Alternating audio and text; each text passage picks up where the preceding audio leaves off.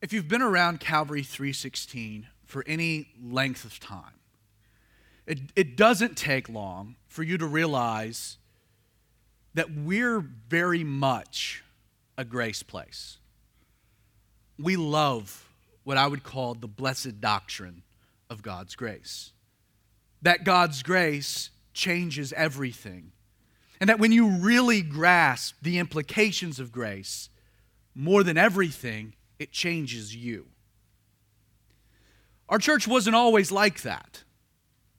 As a matter of fact, I was having a conversation with one of our elders last week, and he asked the question, Zach, when did grace really hit you?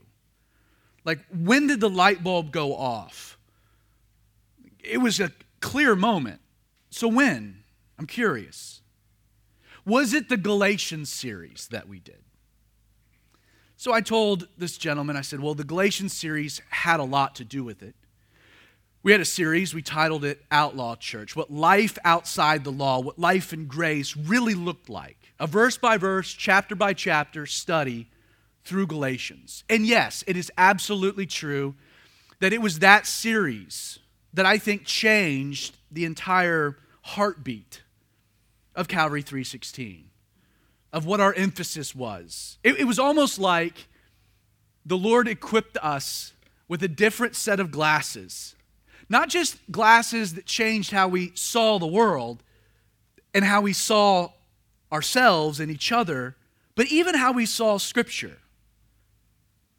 Every word of Scripture oozes God's grace. As mentioned, if you've been around for any period of time, almost every study comes back to grace. But the truth is that that's not where it began for me. For me, the grace discussion went back further than Galatians. And it frankly occurred in the midst of a series we did before that through the book of Acts. We were working our way through the book of Acts, and we got to Acts chapter 15. And in Acts chapter 15, the Apostle Paul has finished his first missionary journey in the region of Galatia, present-day Turkey. He's come back to Antioch, a dispute arose, and then they went to Jerusalem. And what we find in Acts 15 is what's known as the Jerusalem Council. And the discussion was really, what is the gospel? What is the essence of salvation? Do Gentiles need to become Jews? Apart from Acts 15, Christianity wouldn't exist. It was a pivotal moment. And I'll never forget, as I was working through a chapter that had always been complex to me, the Lord was speaking. I was beginning to see things from an angle I had never seen before, a perspective that was new. And it was in the midst of prepping for the study in Acts 15 that this flood of grace started to overcome me. You want to call it the light bulb went off? I can remember the moment. One idea changed everything for me and unlocked what grace is really all about from a very application, not just an intelligence standpoint, but an application. It affects how we live and what a church community should look like. I even remembered in that moment turning to a legal pad and writing the words, Outlaw Church, Galatians. Now, I won't say that I had it all together at that point, but that was the first step. Now, the second step ends up being, honestly, Galatians chapter 2, which piggybacks off of Acts 15. So if you turn to Galatians 2, we're going to work our way through the first 14 verses. We'll start with just the first 10. The title of this morning's message is Limiting Liberty. We read verse 1 of Galatians 2, Paul writing to not one specific church, but a collection of churches in Galatia, a region. Paul says that after 14 years, I went up again to Jerusalem with Barnabas. Barnabas was his running buddy. And I took Titus with me. And I went up by revelation and communicated to them that gospel, which I preached among the Gentiles, speaking of his time in Galatia. But privately, to those who were of reputation, lest by any means I might run or had run in vain, yet not even Titus, who was with me, being a Greek, was compelled to be circumcised. And this occurred, this private meeting. It occurred because of false brethren, secretly brought in, Paul adds, who came in by stealth to spy out our liberty, which we have in Christ Jesus, that they might bring us into bondage. To whom, Paul continues, we did not yield submission even for an hour, that the truth of the gospel might continue with you. But from those who seemed to be something, whatever they were, it makes no difference to me. God shows personal favoritism to no man, Paul being a little snarky. He said, for those who seemed to be something, they added nothing to me. But on the contrary, when they saw that the gospel for the uncircumcised had been committed to me, and the gospel for the circumcised was to Peter, he who worked effectively in Peter for the apostleship to the circumcised, the Jews, also worked effectively in me towards the Gentiles, that when James, Cephas, that's Peter, and John, who seemed to be pillars, perceived the grace that was given to me, they gave me and Barnabas the right hand of fellowship, that we should go to the Gentiles and they to the circumcised. They desired only that we should remember the poor, the very thing which I was eager to do. Now, moving from his introduction in Galatians chapter 1, Paul wastes no time recounting his first run-in with a crew of false teachers who had now come to Galatia peddling a gospel distortion. Now, I don't have time to recap the three types of gospel distortions. You can go to the Galatians series and get this more in depth, other than just to note that the gospel boldly declares grace, period. It's all you need. It's grace, and it's grace alone. But any time you find yourself taking the period and replacing it with a comma, you're in danger. For example, anytime it's not grace, period, grace alone, grace enough, but it's grace, comma, and, well, do these things. You're entering a gospel distortion that's called legalism. That's not the only one, though. In addition to grace and do these things, we distort the gospel by also saying grace, comma, but don't do these things. We like to give things that you need to do, we add to the gospel, or things you shouldn't do, so we subtract from the gospel, or we say it's grace, comma, so I can do anything. Also, a gospel distortion.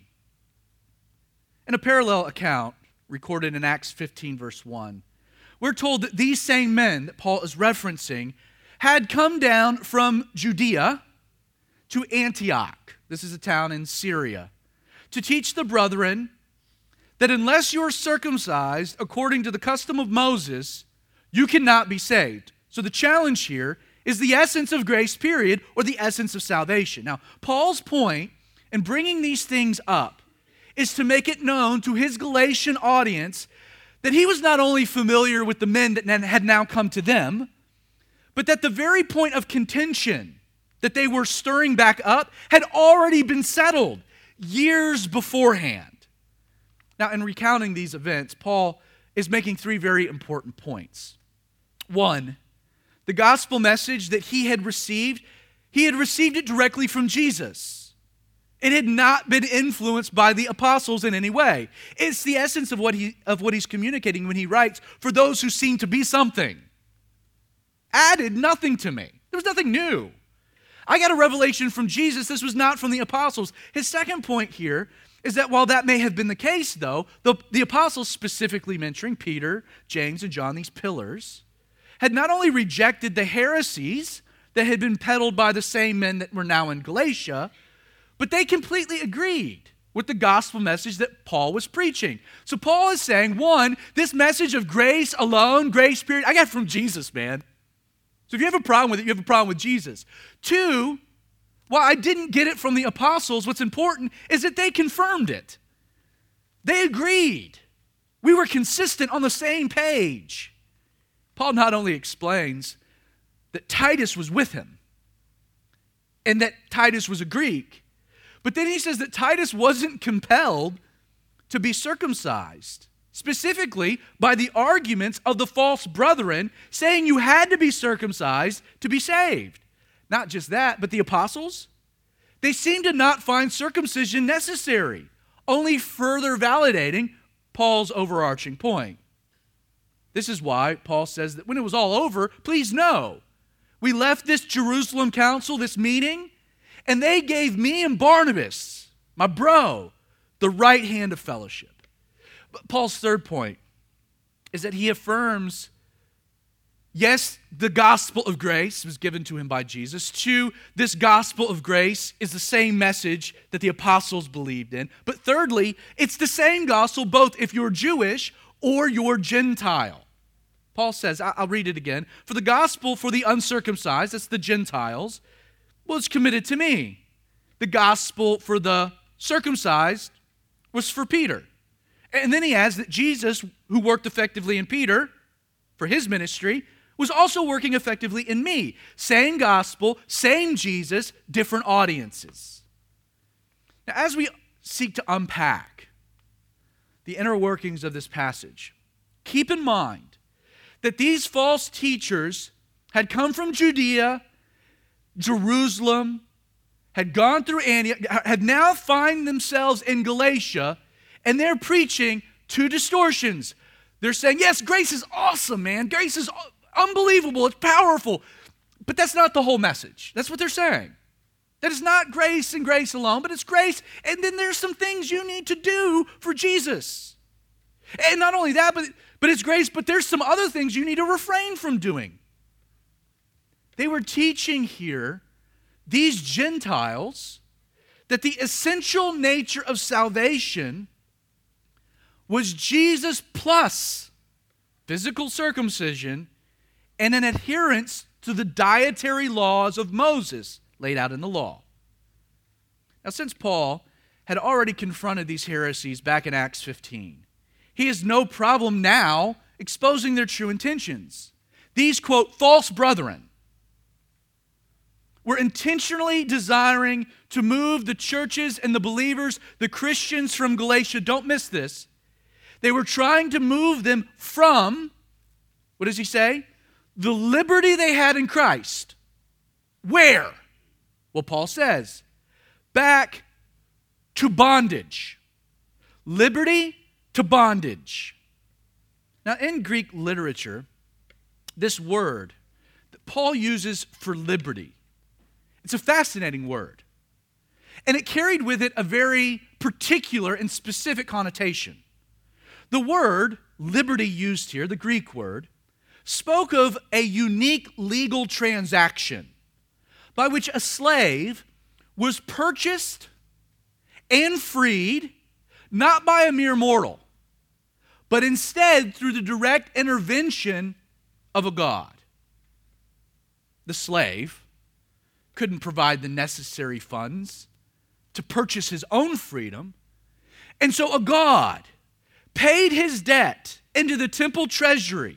And as a result, the god was given a receipt he handed to the slave, containing specifically the words, in Greek mythology, for freedom.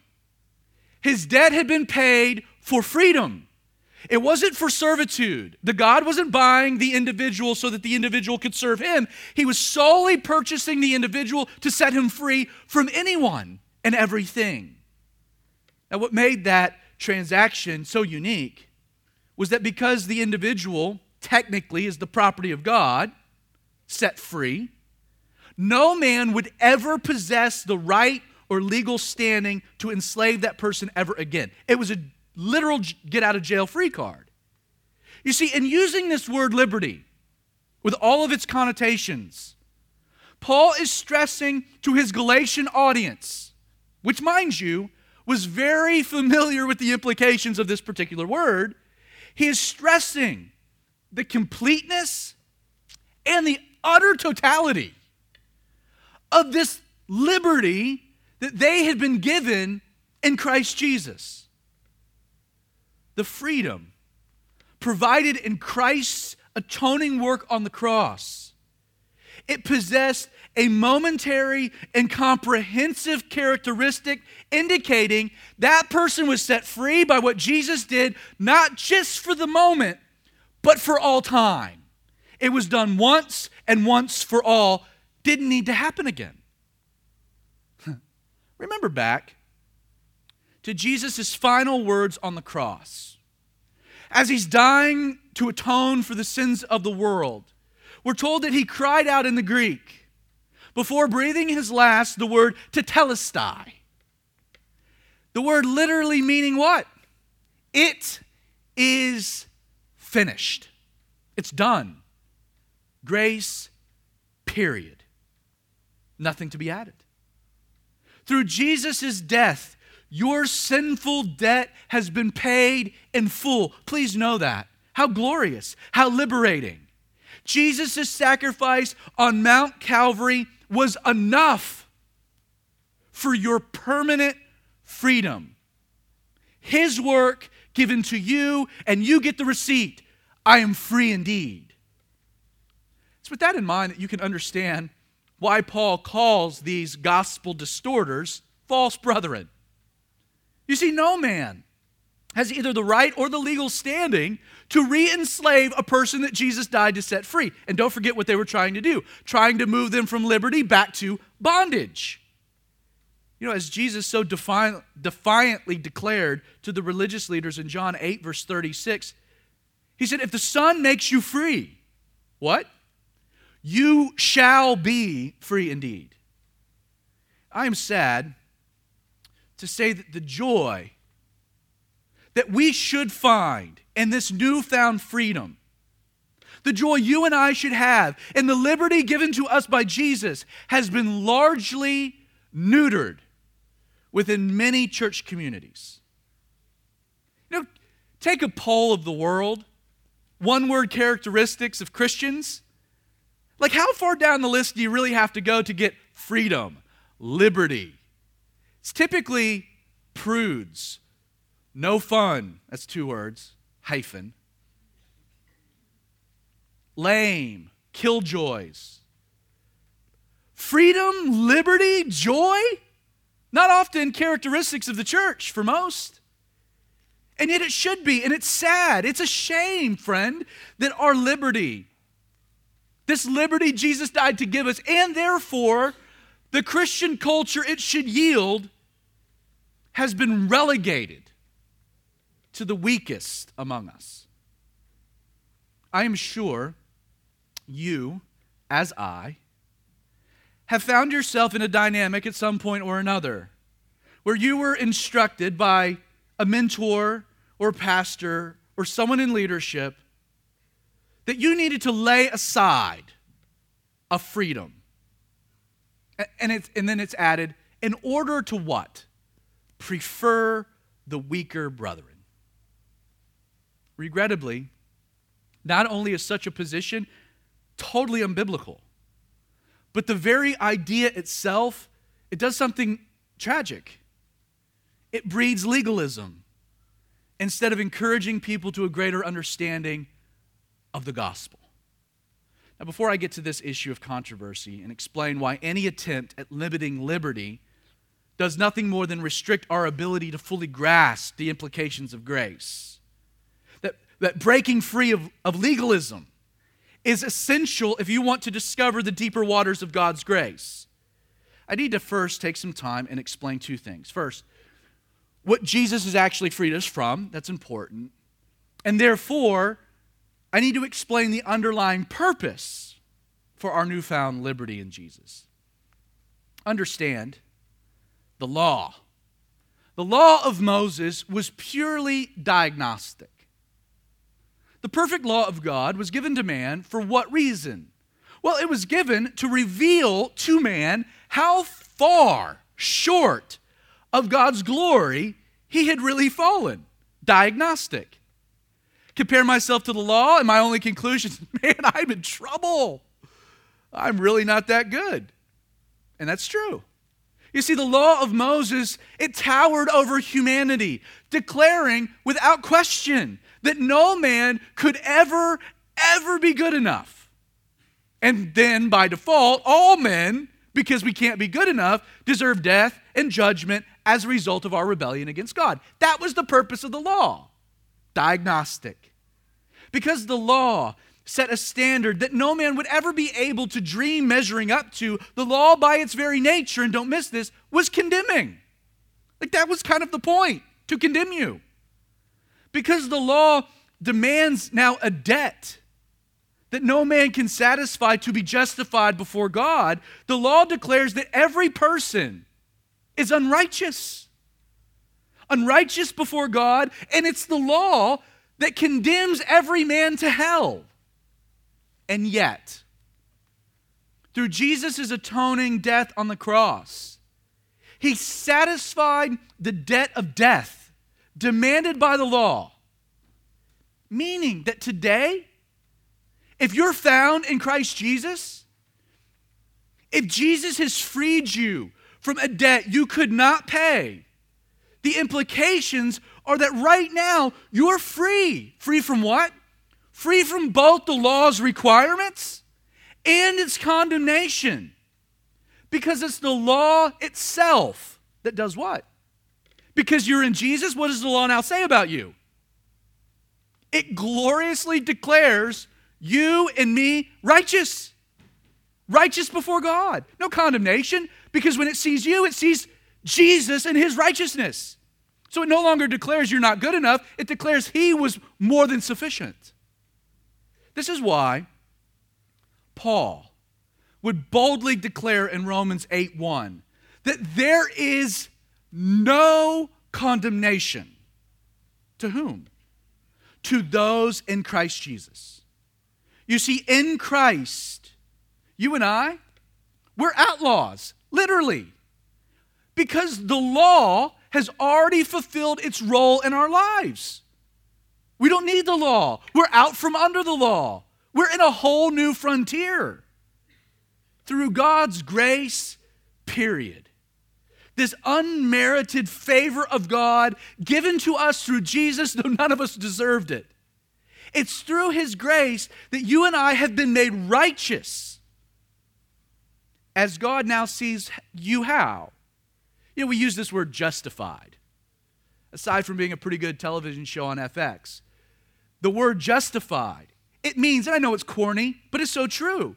It means that when God sees you, he sees you just as if I'd, what?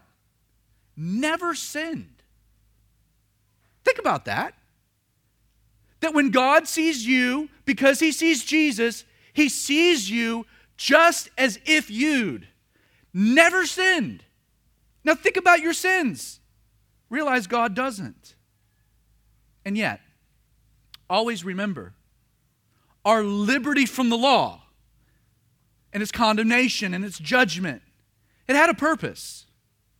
Whereas the law demanded that we all live in such a way to please God, Jesus freed us from that expectation, extending to us God's favor free, without a string attached. For what reason?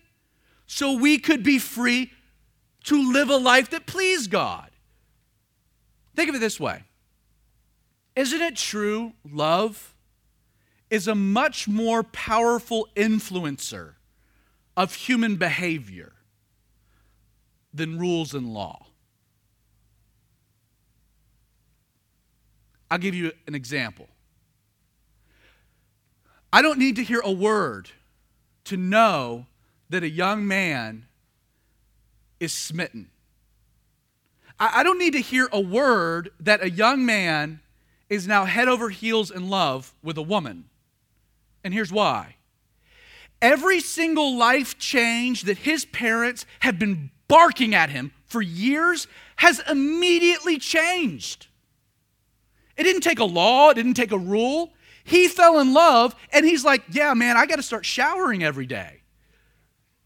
I should wear some deodorant. I need a haircut. I should get a job.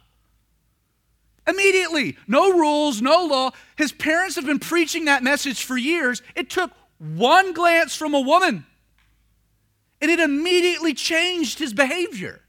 The power of love. It's only love, demonstrated through kindness, that can ever soften a hardened heart. It's only love that can soften yours. And you see, this is what grace, period, this unconditional love and favor of God, this is what it should accomplish in you.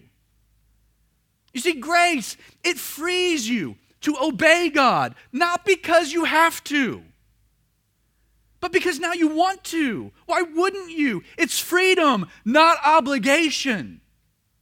Whereas the law demanded that we all work really hard to live the right way, God's grace enables each of us to live the right way. Why?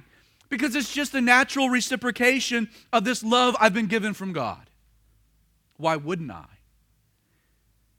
Switches from I have to.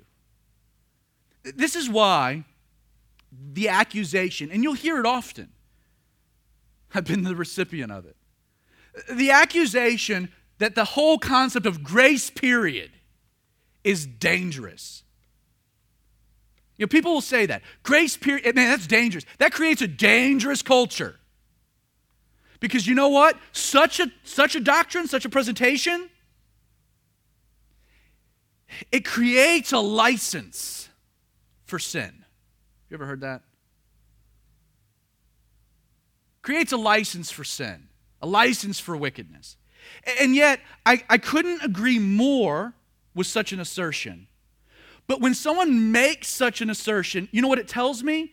It actually reveals that the person doesn't even know what grace is about in the first place. You see, Jesus, friend, did not die on the cross so you could remain in rebellion against God. Like, that would be silly, right? Like, Jesus died on the cross so that you could have communion with God. You see, forced behavioral modification through rules and laws imposed has been replaced with the natural behavior modification that's yielded in a love relationship with Jesus I get to enjoy. The truth, if you fall into sin, it's not grace's fault. It's you're an idiot. Don't blame grace. You see, the reality is that it's not grace that led you into sin. It's your inability to take grace far enough. It's not that you took it too far. You didn't go far enough. Because grace never, ever, ever leads a person into rebellion or sin. That's not what it's designed to do. Sadly, there are those who try to build the argument that while all this may be true, the outlaw concept is still misguided. And they'll say, because law, it still plays an important role in the life of a Christian. Like many claim that it's the law, that its diagnostic powers are still relevant because if a Christian is in sin, you can use the law to get them back to Jesus. That's the argument. And yet I think this is tragic and misguided because it not only abandons the power of grace, which changed me to begin with, but it puts my focus on the wrong thing. You see, when the law is used to address sin in the life of a believer, and what do I mean by that? When someone in sin, the approach is, okay, I know you blew it. Here's 12 steps for you to get back on track. Here's 3 or 4 books. Let's develop some disciplines. Here's some rules and some laws and some ways that now you need to get back on the right track. As opposed to saying, man, you just validated that you're an idiot. Let's get back to Jesus. Law. When we use law in the life of a believer, this is really what happens. Let me give you the 2 results. 1, more often than not, it yields a condemnation of the believer. Don't forget that's what the law is about, right? Condemning you. I mean, the law is really good at hammering home what reality. I ain't good enough. I'm a sinful sinner. I let God down. I'm not deserving. I mean, the law is really good at making someone that feels terrible feel even more terrible. I mean, it's great at that. But here's the other thing that it can do. It can then yield a believer to now excuse his sin. Now, well, how does that work, Zach? Don't forget what the law does. The law is diagnostic, which means if you're using the law in the life of a believer, what does the diagnostic read? The law reminds the believer that in spite of their sin, they're still righteous and they're still justified before God in Jesus. Now that's a glorious truth, but in such a dynamic, what ends up happening? The law ends up fostering a grace, so I can do anything, distortion. This is why instead of directing a believer in sin to the law, rules, 12 steps, we got to just point them back to Jesus. This is why we have communion available every Sunday. So when you come in here and the law is beating you up and defeating you and you're like, I ain't worthy and I can't do this, the answer is yes, fantastic, come to the table. And be reminded that you don't have to because he's done it. And let that do something inside of you. You see what I'm saying? You see, when we get our eyes back to Jesus, we get our eyes back to the source of our right standing before God, which is what? What you do or what he did.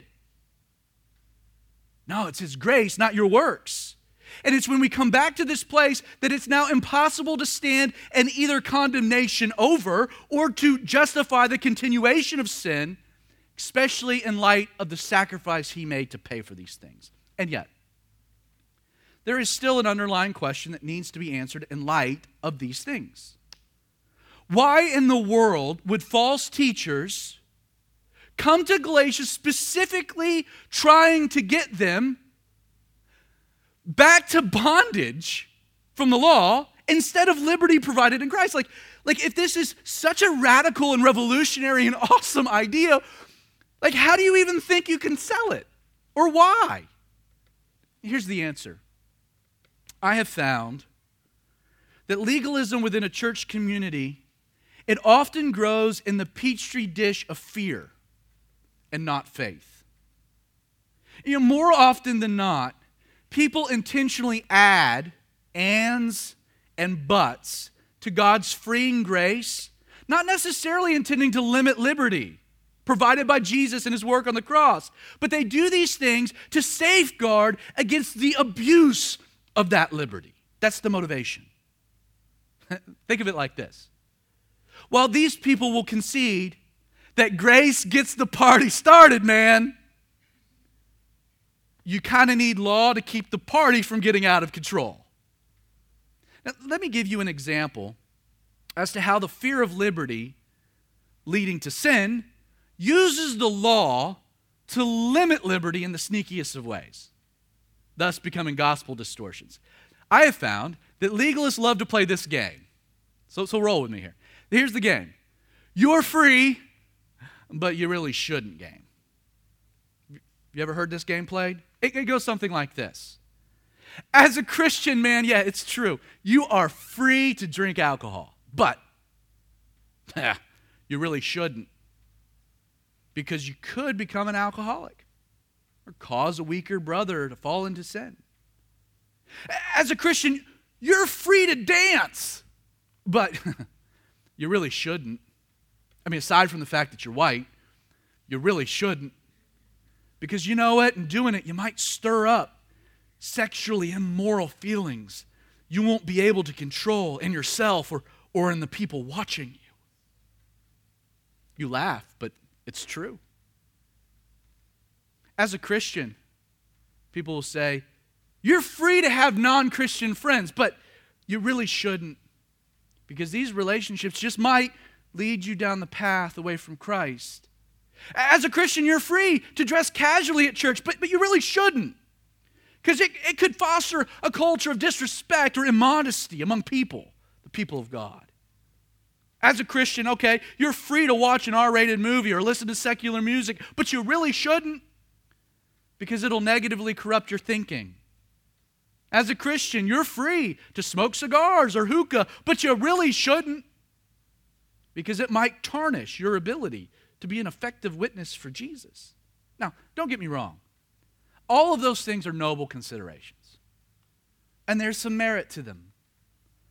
But the entire approach is founded upon a fear of what could or might or may happen if you let people enjoy the liberties Jesus died to give them.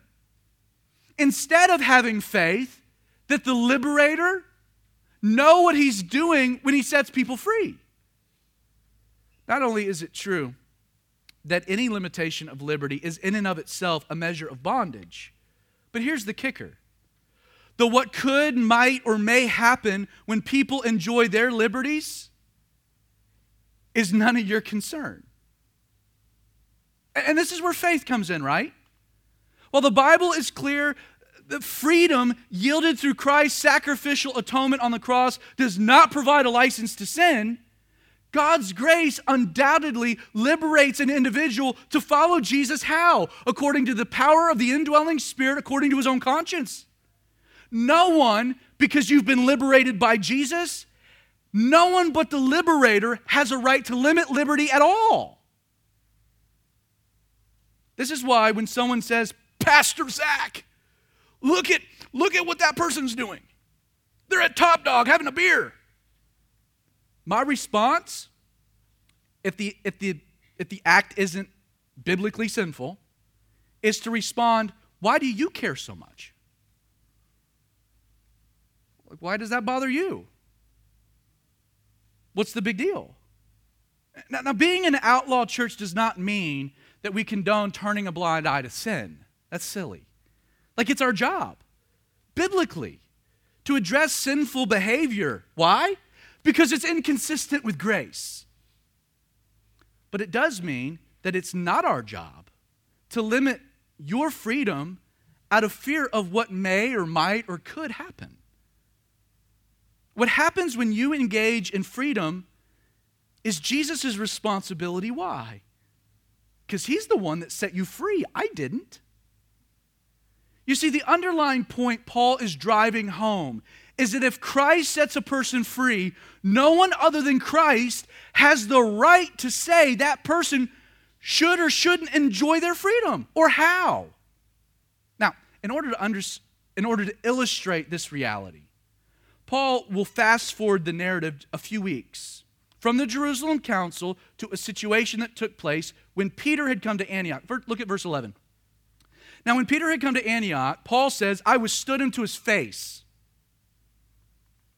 because he was to be blamed. For before certain men came from James, Peter would eat with the Gentiles. But when they came, Peter withdrew and separated himself, fearing those who were of the circumcision. And the rest of the Jews also played the hypocrite with him, so that even Barnabas was carried away with their hypocrisy. It should be pointed out that Antioch was Paul's home church, and it was unique. Historically, most of the churches fell into two categories. Like the church in Jerusalem, they were predominantly Jewish, or like the churches in Galatia, they were predominantly Gentile. Antioch was a hybrid of the two, kind of an even split. Imagine the excitement in this church of Antioch hearing that Peter, the apostle Peter, man, dude that walked on water, he's going to come and visit. They were pumped up, they were excited. Well, that excitement, it soured. In order to understand what ticks Paul off here, understand what happened. Something happens that ticks him off. According to Paul's account, during the first part of Peter's visit, what was he doing? He would eat with the Gentiles. However, when certain men came from James, what took place? Peter changes his behavior. Paul says, withdrew, separated himself, and no longer ate with the Gentiles. Now keep in mind, the table, the act of sharing a meal in Middle Eastern culture was viewed in a much different way than we do today. Our meals, they're predicated how?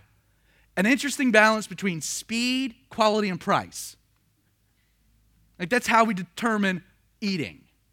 But in this society, the table, it was the center of community and fellowship. Eating a meal, it was a slow and methodical process. Why? Because it really had nothing to do with the food. It had everything to do with the interpersonal connections and relationships that were being developed. Aside from that, you didn't share a meal with just anyone in that culture. The act of eating with someone carried a deeper, more mystical connotation. Instead of each individual ordering their own plate, everyone at the table shared the same meal.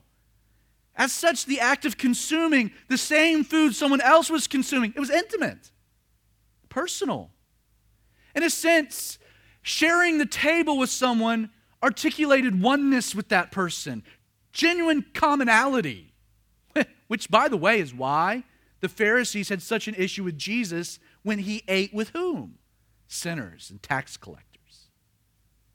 In eating with these Gentile believers, Peter was doing something important. He was affirming two incredible realities.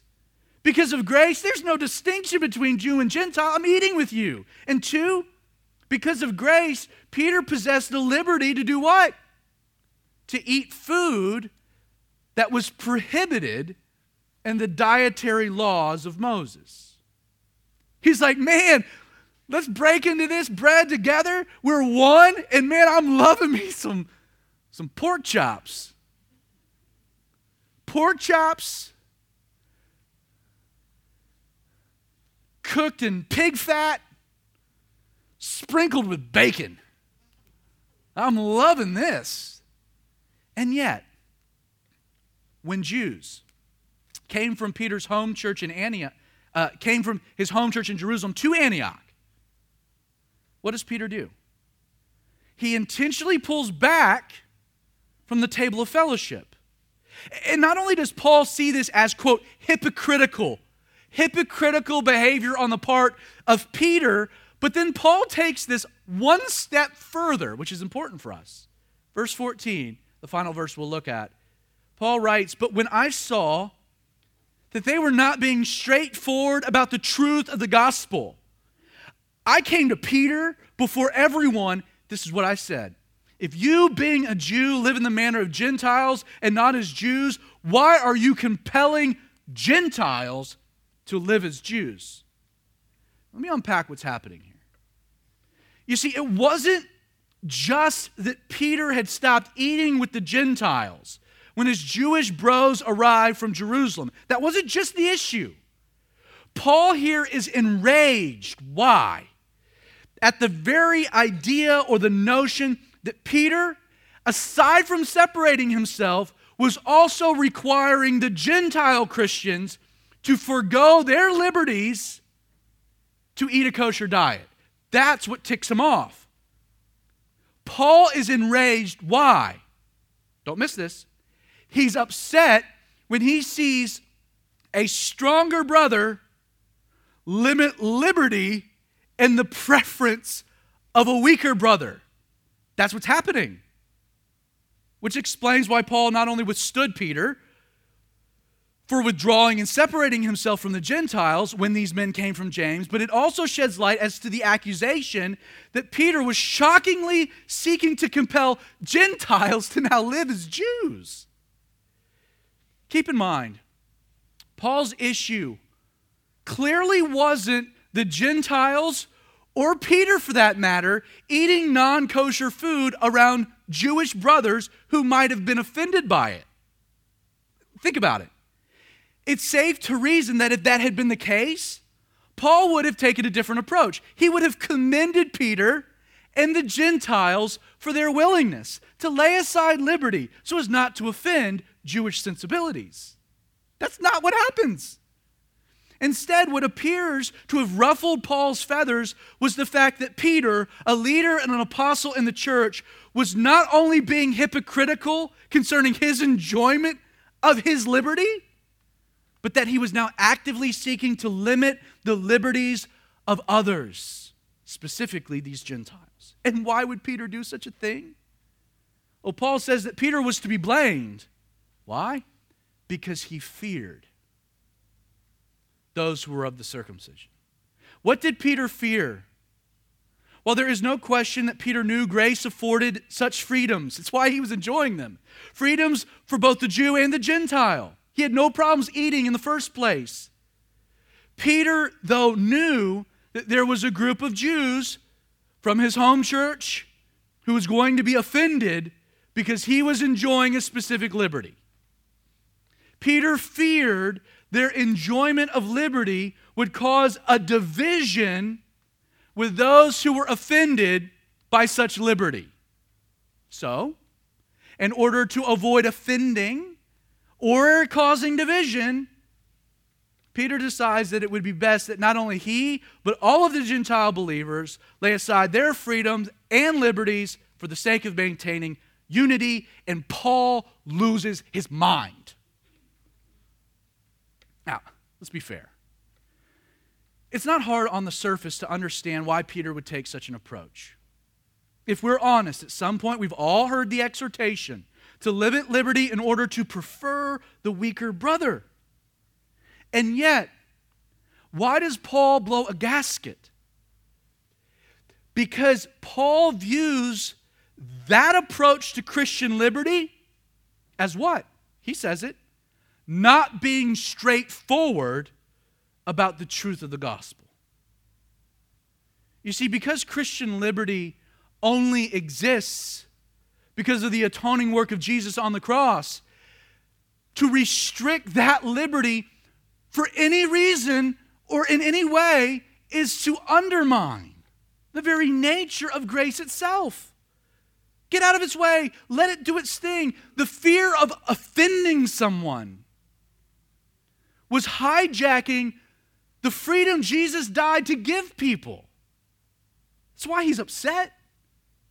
The sad reality behind Peter's actions and what is often the fundamental driver behind the trappings of legalism was not a failure on the part of Peter to believe the gospel, but a failure on the part of Peter to trust the gospel.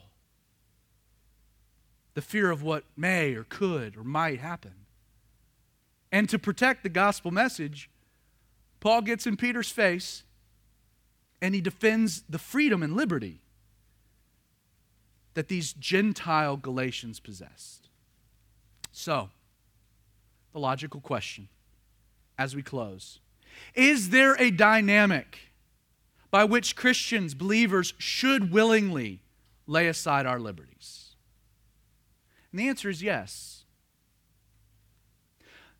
Honestly, though, I'm convinced that the key, and this is what changed for me, the key to fully grasping the radical nature of Christian liberty, because it always gets limited with the weaker brother, preferring the weaker brother.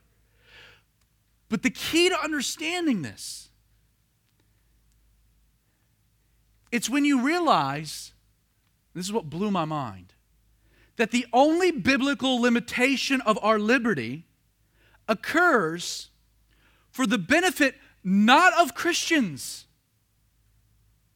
or maintaining unity, but that we should limit our liberty if we're seeking to reach the lost.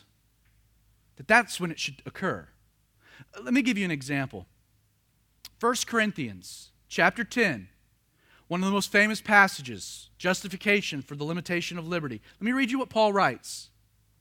He says, all things are lawful for me, but not all things are helpful. All things are lawful for me, but not all things edify. Let no one seek his own, but each one the other's well-being. Eat whatever is sold in the market, meat market, asking no questions for conscience sake, for the earth is the Lord's and all of its fullness. If any of those who do not believe invites you to dinner, and you desire to go, eat whatever is set before you, asking no questions for conscience sake. But if anyone says to you, of those who don't believe, this was offered to idols, don't eat it for the sake of the one who told you, and for conscience sake, for the earth is the Lord's and its fullness. Conscience, I say, not of your own, but that of the other. For why is my liberty judged by another man's conscience? But if I partake with thanks, why am I evil spoken of for the food over which I gave thanks? Therefore, whatever you eat and drink, or whatever you do, do all to the glory of God. Give no offense, either to the Jews or to the Greeks or to the church of God, just as I also please all men in all things, not seeking my own profit, but the profit of many that, underline it, they may be saved. When Paul and some of the writers talk about their brethren, who are they talking about? Their fellow Jewish brethren who are not Christians. You see, if your liberty restricts your ability to reach a group of unsaved people God is calling you to, as written in Acts 15, you would do well to lay aside that liberty for the sake of the gospel message. It was the sole reason the apostles end up establishing restrictions at the end of Acts 15. Why did they do this? They feared a growing Gentile church was going to make it more difficult to reach a lost Jewish community for the sake of Christ. To this point, how interesting that while our passage is clear that Titus was not compelled to be circumcised, in the next chapter, Paul will write of another young Gentile man named Timothy who decides to be circumcised for one reason: so he could be effective in reaching Jewish communities for the gospel. It was about reaching the lost, not about maintaining unity. Timothy made a decision to forgo liberty because he wanted to reach the lost. Understand, fear of sin in your life or that in the lives of others will always revert back to the natural comforts provided in the law. Whereas the liberty found in God's grace, based upon the fact that He has set you free, leads you to trust the liberator, to trust Jesus, to trust that He knows what He's doing. You know, Paul was always able to resist this trap. Why? Because he writes in Philippians 1:6 that he was confident of one thing. Confident. What was he confident about? That Jesus, who has begun a good work in you, is more than able to complete that work. That's what he was confident in. Jesus has set you free. Grace changes everything. So let it change you. And man, may I pray that it changes me. So Father, Lord, we ask